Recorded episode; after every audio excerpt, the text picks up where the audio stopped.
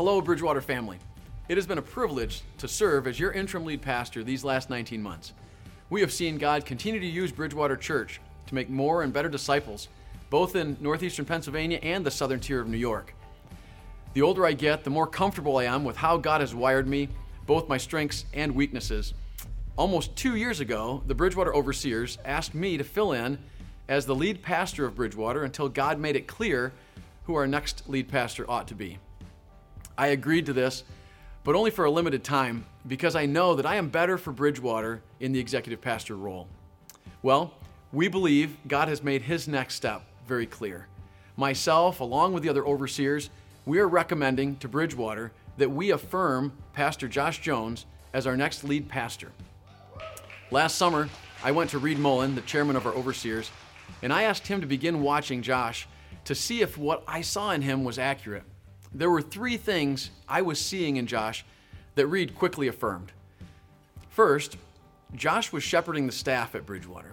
We have 35 employees on staff, and Josh is sought out by them. Josh has a shepherding heart, it comes naturally to him, and he will shepherd our Bridgewater staff much better than I ever could. Secondly, Josh is wise. Over the last five years, I've watched Josh share wisdom in counseling, staff devotions, and as a communicator. Josh understands Scripture, and he is able to use God's Word to encourage people to action. He measures his words and is wise in his delivery. I appreciate that about Josh. The third thing that I saw was Josh is a leader. Josh has demonstrated his ability to lead tough meetings and have tough, difficult conversations. Specifically, over the last almost two years, Josh has been thrust into some situations that would have been challenging for even the most seasoned leaders.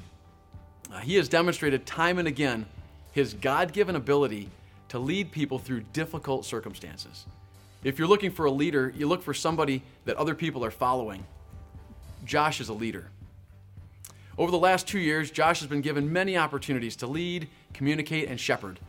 Over this time, he's demonstrated to our leadership team that he ought to be Bridgewater's next lead pastor. This is not a position that Josh pursued or even applied for, but it is one that we really, really believe he fits.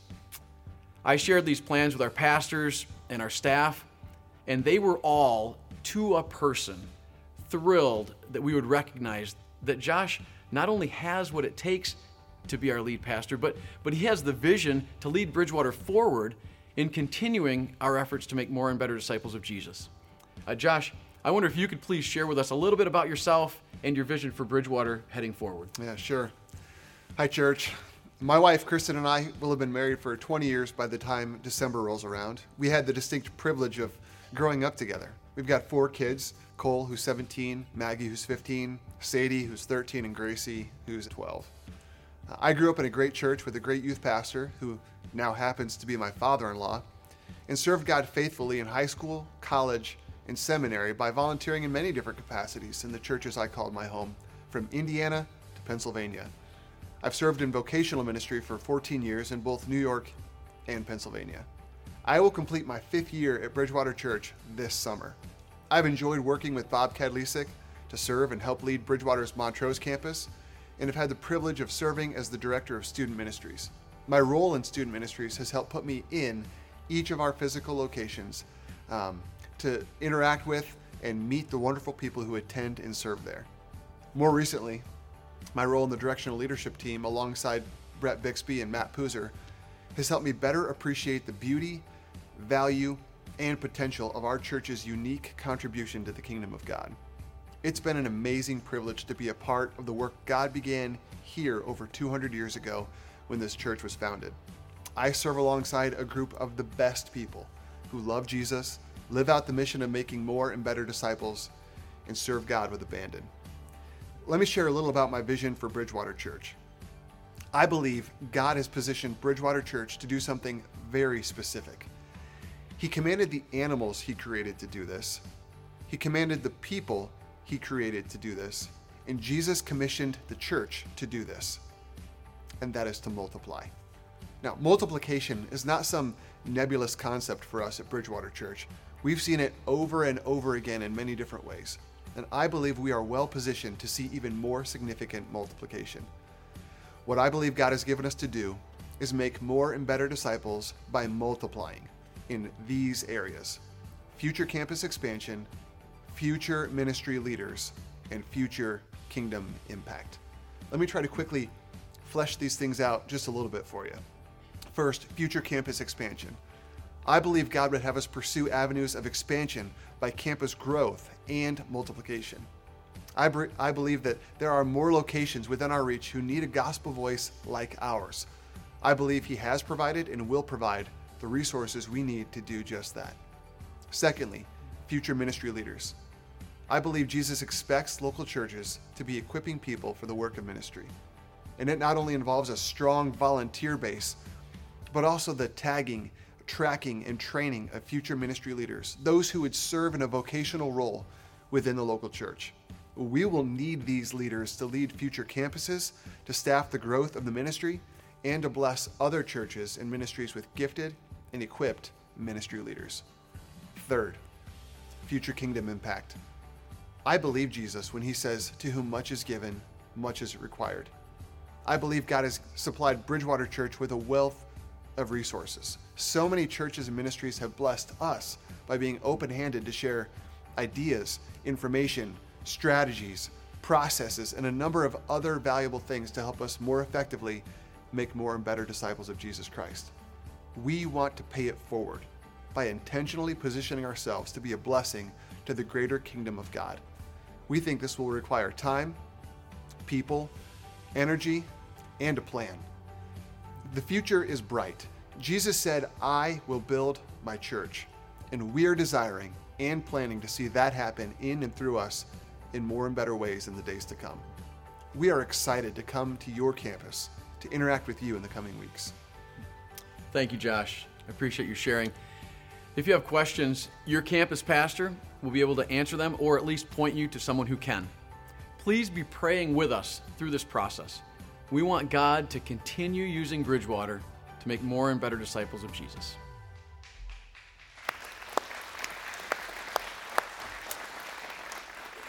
I am, I am really excited about um, you know this church and and what God has done in the last you know 16 some years that I've been here, and what God's going to do in the future. I, I see exactly what Brett saw, Pastor Brett saw, and Pastor Josh.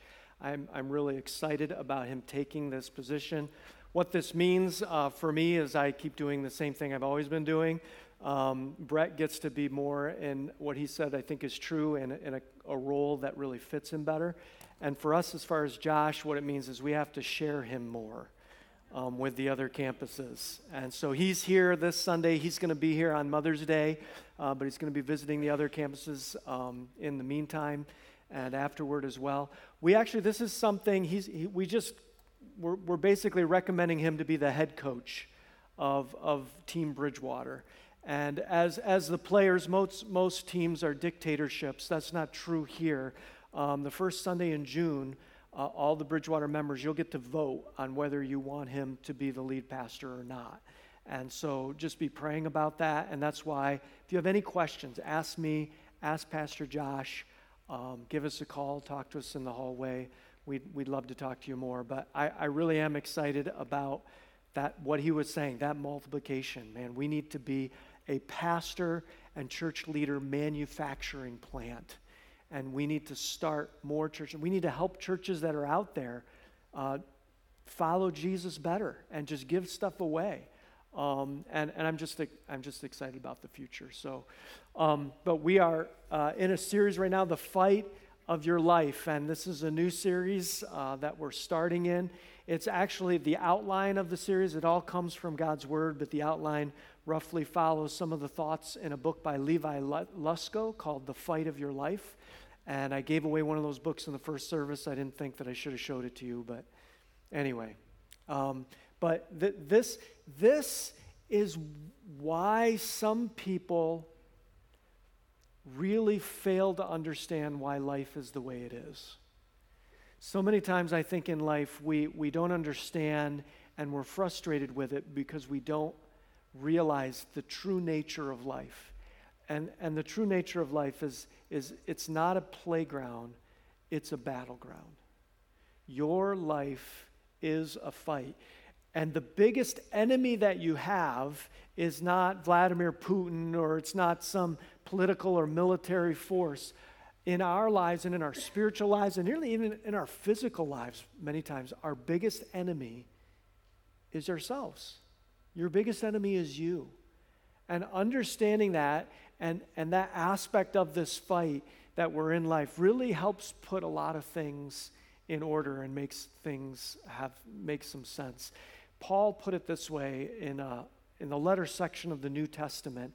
He wrote uh, a book to the, uh, a letter to the, the church that was in Rome, Italy, and he says this So I find this law at work. Although I want to do good, evil's right there with me. For in my inner being I delight in God's law. But I see another law at work in me, waging war against the law of my mind and making me a prisoner of the law of sin within me. I, I highlighted this verse in my Bible and I've tried to memorize it because it is, it, it is so clear about what happens in my life and in your life every day. He wrote this almost 2,000 years ago, and yet it's exactly what we experience. We have this inner battle between, he says, the law of my mind and then this other part inside me. And, and so many non-believers, they, the, the accusation toward Christians is, oh, you guys, you, you, you guys aren't rational. You're illogical. You commit intellectual suicide to believe that Jesus rose from the dead and what this, this word teaches. And I, I think nothing is farther from the truth. Um, for, for myself, believing in God is the most rational, mindful, intelligent of all the possibilities. And I just don't have enough faith to not believe in a God that created the universe. I don't have enough faith to not believe, based on all the evidence, that Jesus rose from the dead and this is God's word. And so it's interesting, though, Paul is saying, on your side is your mind. And, and you need to lean into your mind and the rational part of you and away from this other part of you. And I think this other part is called the heart in some places of Scripture. But I would say it is the unconscious and conscious desires that we have in us. It is our desires that get us in trouble. In fact, sin is always stupid. And so often we look at choices that people make, and you're like, that is so, why would anyone do that? What were you thinking? We ask ourselves this, right? What was I thinking? Well, that, that was the problem. We weren't thinking, we were just following and going along with our desires and these inner wants, whether they're wants and desires for the approval of others or for something that, that will make us feel better or to run away and that desire to be safe or whatever it is. There's this war inside of us. And, and the battle for your mind is the most important of all the battlefields we're going to talk about in this series. If you can win that battle, I mean, you, you, will, you will win almost everything, the battle for your mind. That doesn't mean, though, that everything can be solved by mind over matter, okay? Just by thinking, you can't make things happen.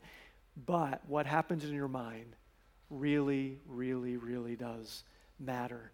Um, Jeremiah talks about it this way He says, The heart is deceitful above all things and beyond cure. Who can understand it?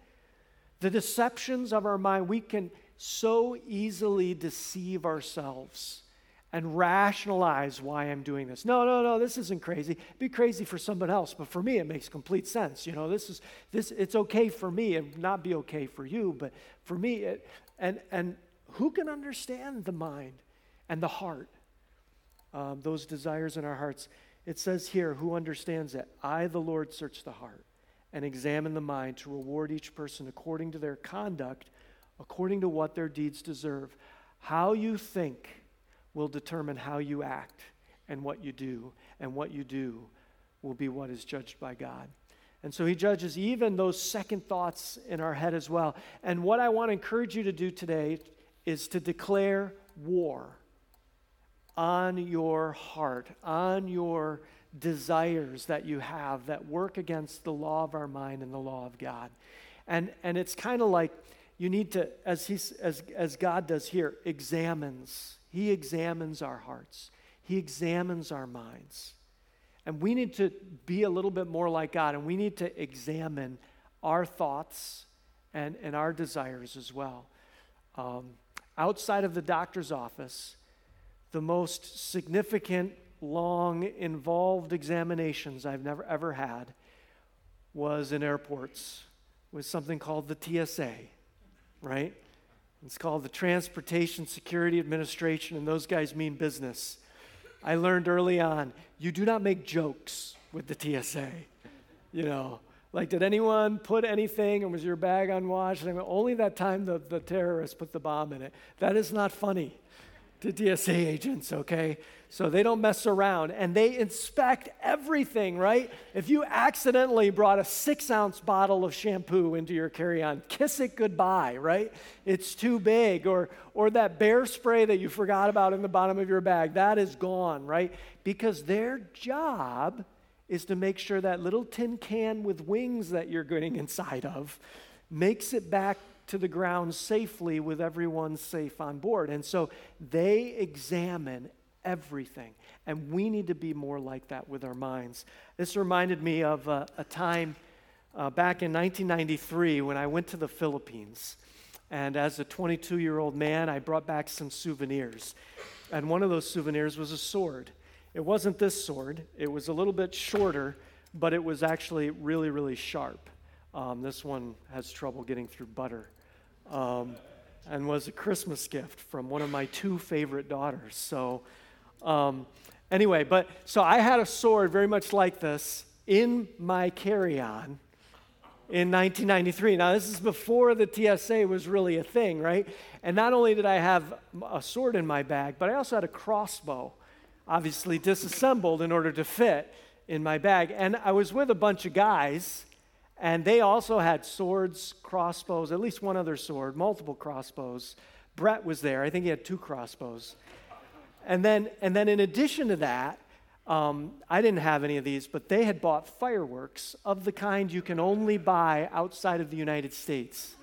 Okay, so we had the equivalent of several sticks of dynamite in our bags. And we didn't have any check on bags, because check on bags, that's for, that's for girls. I mean, guys, you just, you just with crossbows, swords, fireworks, one change of underwear, and you're good to go. Like that's your carry-on. And and so we get there, and there is one lady, like taking everybody's tickets and then asking people questions before you load, you know, you go down that ramp to get on the plane. And so she's asking people, and she asked this girl in our group, Kim Gorman, the sweetest, most honest girl you could possibly meet and, and she was in front of me. And so the lady asks her, Do you have anything sharp or flammable in your bag? And she goes, Well, I think I have some sewing scissors. And so they're like, all right, we'll open the bag up. So she puts the bag down. She's opening it up, getting out her sewing scissors. Meanwhile, me and the other guys, we got our bags and we're like, don't make eye contact. we just walk right through. Nobody asks me any questions. And on board we go. They confiscated her scissors. and she gets on board and she was so mad. She's like, you guys have an arsenal. and they took my scissors. And we're like, well, when someone asks if you have something sharp, you say no. um, we need to have mental TSA agents and not the little lady that, that let us go by with all this kind of stuff, right? Because it was just souvenirs for us as, as young men and, and nothing came of it. But the, the thoughts in your mind that are lies and that aren't true and that feed the desires that go contrary to the law of God, those will destroy you. Those are going to blow up your life.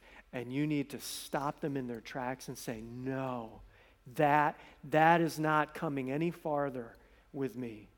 Um, the heart deceitful and beyond cure. So, want to talk about four different kinds of lies that we bring into our, our, our lives and that we we um, go over. And um, there was a study done, just to be clear what we're talking about. There's a difference between temptation and random intrusive thoughts and giving into temptation and dwelling on those thoughts, right? So there's a study done, and um, they found that people have an average of 500 intrusive thoughts every 16 hours, each lasting for 14 seconds, which reminds me of the saying 87% of all statistics are made up on the spot. I, I don't know how you can chronicle that you have 500 intrusive thoughts in a typical day or, or how long they last. That doesn't make any sense to me. But we all know this is true. We've all gone through life and thoughts that we don't want just pop into our head. And as they categorized them, they found the greatest majority of those are fearful, worry thoughts. Every worry you've ever had is a lie because worries haven't happened yet. And so things that haven't happened yet, they're not real, they're not true. Now, maybe they will happen, but you don't know right? And so you have worries and fears that just jump into your head, and then sometimes even more significant things that are that are really bad or disgusting or wrong, and they just pop in your head, and you're like, man, where did that come from? So I was with uh, one of my boys, and I won't tell you which one, because one is 11 and one is 17. I won't tell you, but he was driving, so. um, but and as he's driving, he says, you know Dad, if I just go like this with the wheel, and he didn't actually do that with the wheel, you know, but he says, if I just jerk the wheel to the left to that oncoming truck, we all die. I'm like, yeah. I've thought that often, right? I'm driving over a bridge and I think, man, if I just went like this, man, it's over. Like, why do I think that, right? I, am not suicidal. There's nothing, you know.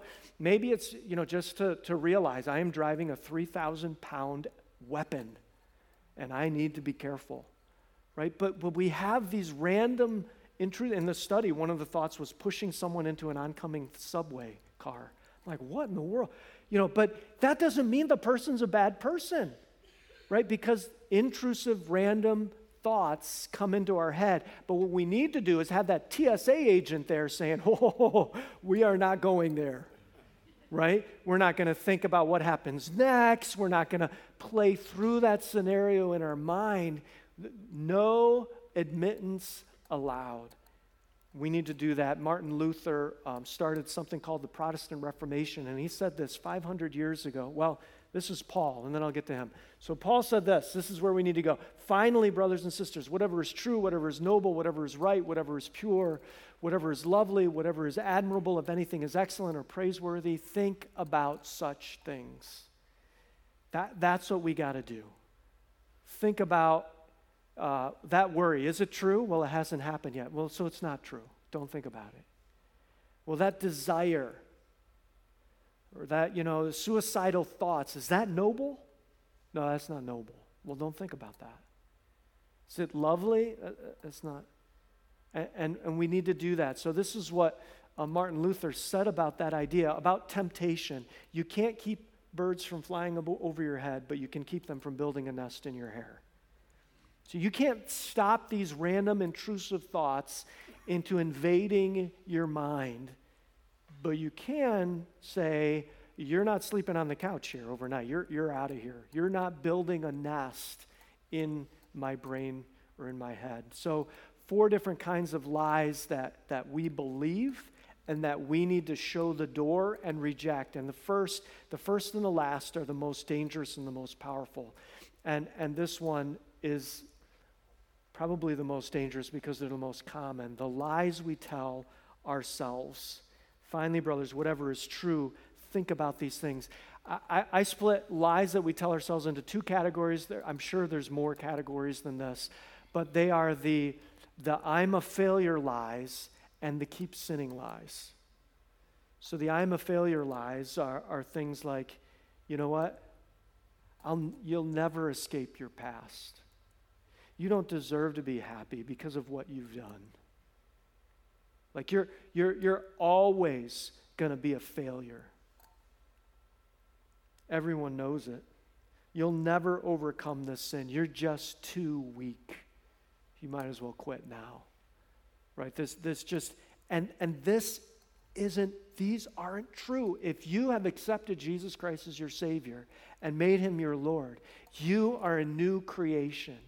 You, you are empowered by God to, to, to succeed, to do what's right, to live for Him. You're not a failure, you're His child. And you need to openly rebuke these lies that you tell yourself. I think it's good even to speak out loud the truth. Now, maybe if you're in a group of people, uh, that, that might be kind of weird, okay? But, but if you're driving or if you're, you're by yourself or whatever, and one of these lies comes into your head, you're, you're a failure, you don't deserve happiness because of what you've done in the past, you'll never live it down, you made so many mistakes, you're you need to confront it with the truth. And maybe you need to memorize some verses really about it you know, that, that, you know, I am fearfully and wonderfully made. You're so ugly. You're disgusting. Nobody wants you. No, I'm fearfully and wonderfully made. You know, um, the lies we tell ourselves because nobody talks to you more than you, probably no one lies to you more than you. And the lies we tell ourselves, we need to stop self sabotaging our own lives. Stop playing the traitor, right? And listen to what God says. So there's two sides of this. There's the I'm a failure lies, but then there's also the keep sinning lies. Oh, nobody knows about this. Besides, no one will ever find out because you're too smart for that, and it's not hurting anyone, and it's okay. And, you know, all the good you do, this is, this is just your one little guilty pleasure. Nothing wrong with that. These are lies. Sin always hurts other people besides you. This is why God hates it so much. Well, I don't see it hurting. Yeah, not yet. Or maybe you won't even see it, but it will have a price. And unfortunately, you're not the only one who pays the price for sin. And so, all of these, these lies that we tell ourselves, you know, everyone does worse than what I do. This is not a big deal. I mean, it's not like I invaded a foreign country and I started a war. I mean, God's all concerned with Putin. He doesn't care about my little sins, right, and what I do. Of course, the ever popular cliche I could stop whenever I want to. Maybe I'll stop tomorrow. Right? Not, I'm not addicted. I'm not one of those people. But these, these are lies. We need to take sin seriously and we need to live according to the law of, of, of God and, and not our own. Um, back in 2018, an artist by the name of Banksy shocked the entire art world. In fact, the entire world. He had made a painting called um, Girl with Balloon, which was a picture of, get this, a girl with a balloon. So, anyway, it was in Sotheby's art auction. It was the most expensive painting he'd ever made up until that point, and it, it sold for, I think, 860,000 pounds, which in American means about $1.4 million is what it sold for once you added all the fees on. And immediately after the sale, uh, the artist had someone planted in the room to push a button that proceeded to shred the painting. He had built in a shredder into the beautiful frame of this painting. And, and here's what went down. Sienna, we bidding and selling for 860,000. Thank you very much.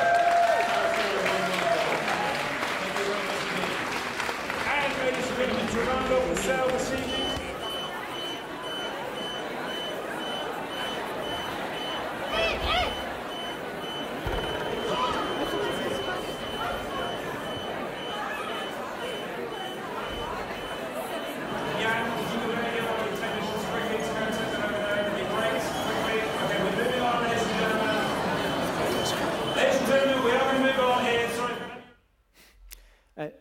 really gets me is those two guys in suits come to, I don't know if they're security, they're going to take the painting away to keep it safe.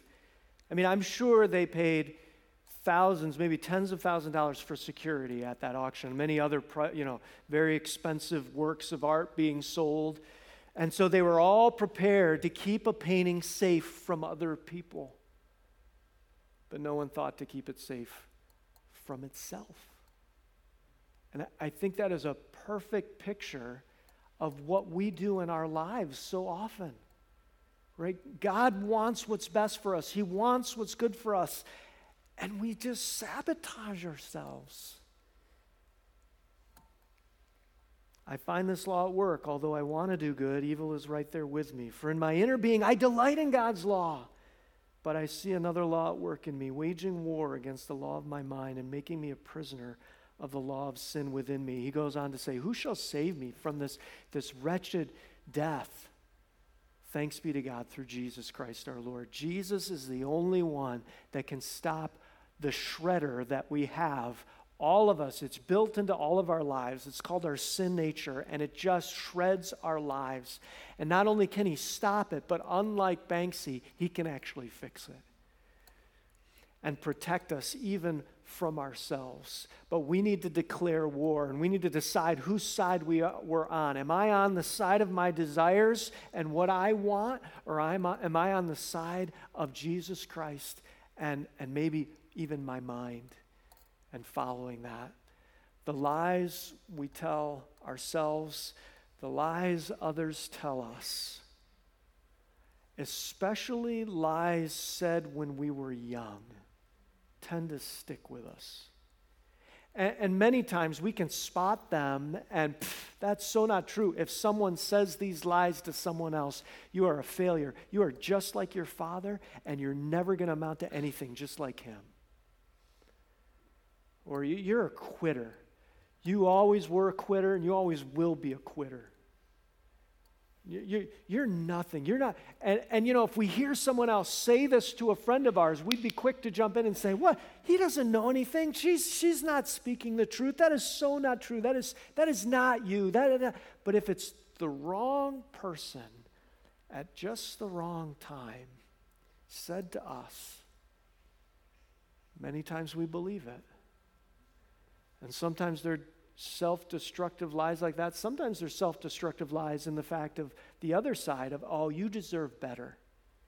Why don't you divorce her? Divorce, get, get, get rid of that. You're, you're better than them. You know, oh, you, nobody, will, it'll be all right if you do this or, or, or, or go down that road and, and you know, you, you'll be all right. You're smarter than those other people. You can handle it lies others tell us, we need to confront them. Um, and then there's uh, lies we believe about others.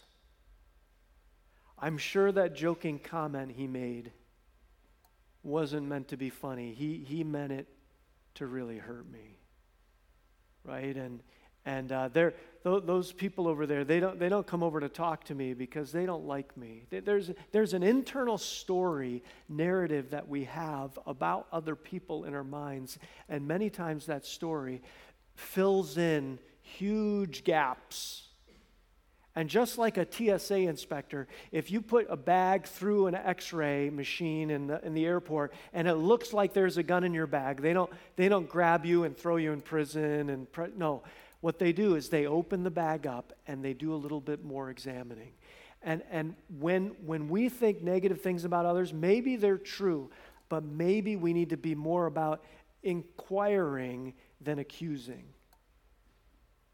And so that TSA agent opens up the bag and it's one of those, you know, massage guns, right?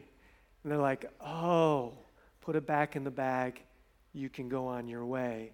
It's not what it appeared at first. So we just need to be careful. The lies we believe about others, and then this is one of the, maybe the most important, the lies we believe about God.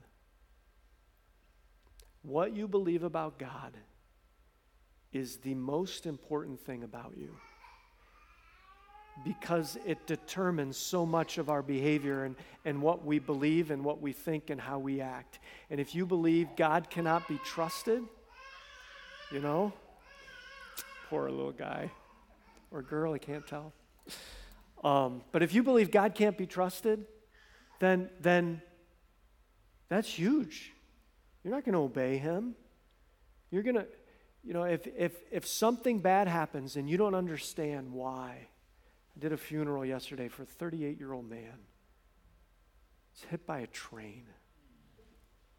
I mean, just and there's so much grief and hurt and confusion in the room. Why? why did this happen? Why didn't I do this or that or the other thing? And we got to come down to the point of, you know what? Either the problem is I don't understand God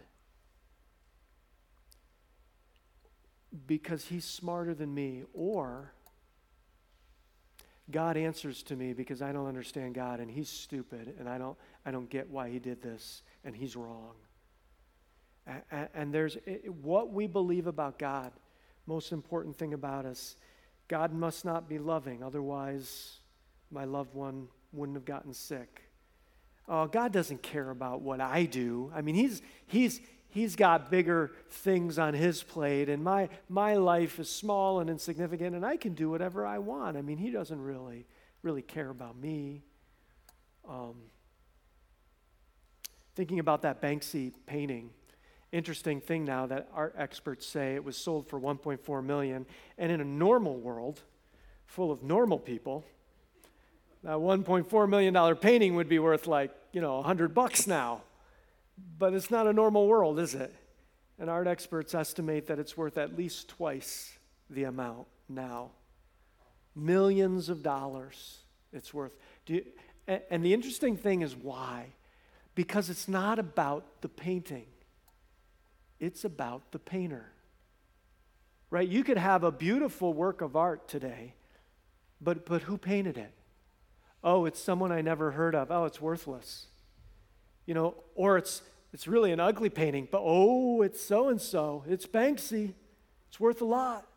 And to me, that just drives me crazy in the art world. But really, our lives are like that. Your worth and value is not based upon your skills and abilities, it's not based upon your, your checkbook balance, it's not based upon the things you've done or the people you've met or anything about you. Your value is not based on you, it's based upon your painter, your creator. And, and he establishes your value. And he says, You're priceless. And unlike Banksy, who can't unshred his painting, God can put it all back together. I, I love that picture of kintsugi which is a, a Japanese art form where you take a broken bowl that, you know, it was worth something and then it's broken and so now it's worth nothing. But then it's glued together by an artist with a special resin that includes gold in it. And it becomes even more beautiful and more valuable after it's been broken and put back together. And that's what God can do with our lives. Because because He's the one that makes you valuable. And, and it, is, it is Him we need to live for. And it is His truth in His word that we need to flood our minds with and fight. This world is going to lie to you all day and tell you that your value is based on this or that, or if you buy this product, then you'll be happy. And none of it's true. And we need to get to the truth of God's word and believe what He says and get these TSA agents in our brain activated. The battle for your mind. It's not just about not believing lies. The Bible is all about this. You need to put off and put on. You need to speak truth and not just believe lies. And then, as Philippians 4 8 and 9 says, it says, finally, brothers, whatever is true, whatever is right, noble, think on these things. And then the next verse whatever you've learned or received or heard from me or seen in me, put it into practice, and the God of peace will be with you. Right thinking leads to right conduct and action, leads to a right life. And one right life at a time will change this world. Heavenly Father, I just thank you uh, for the truth of your word. I just ask that you would help us to just guard our hearts and minds and uh, to just to just confront these lies within us and lord help us to even help the body of christ that's here today and, and friends that you've put around us to point out the lies that we're believing maybe we don't even realize that they're there and we've just accepted them. But God, help us to know what the truth is. Help us to be in the Word, to see the truth, and that that truth from your Word would set us free from the lies of Satan, from the lies of the world, and from the worst lies of all, the lies of our own sabotaging hearts. God, help us to declare war, and I pray that through you, that you would give us victory in our minds. In Jesus' name we pray. Amen.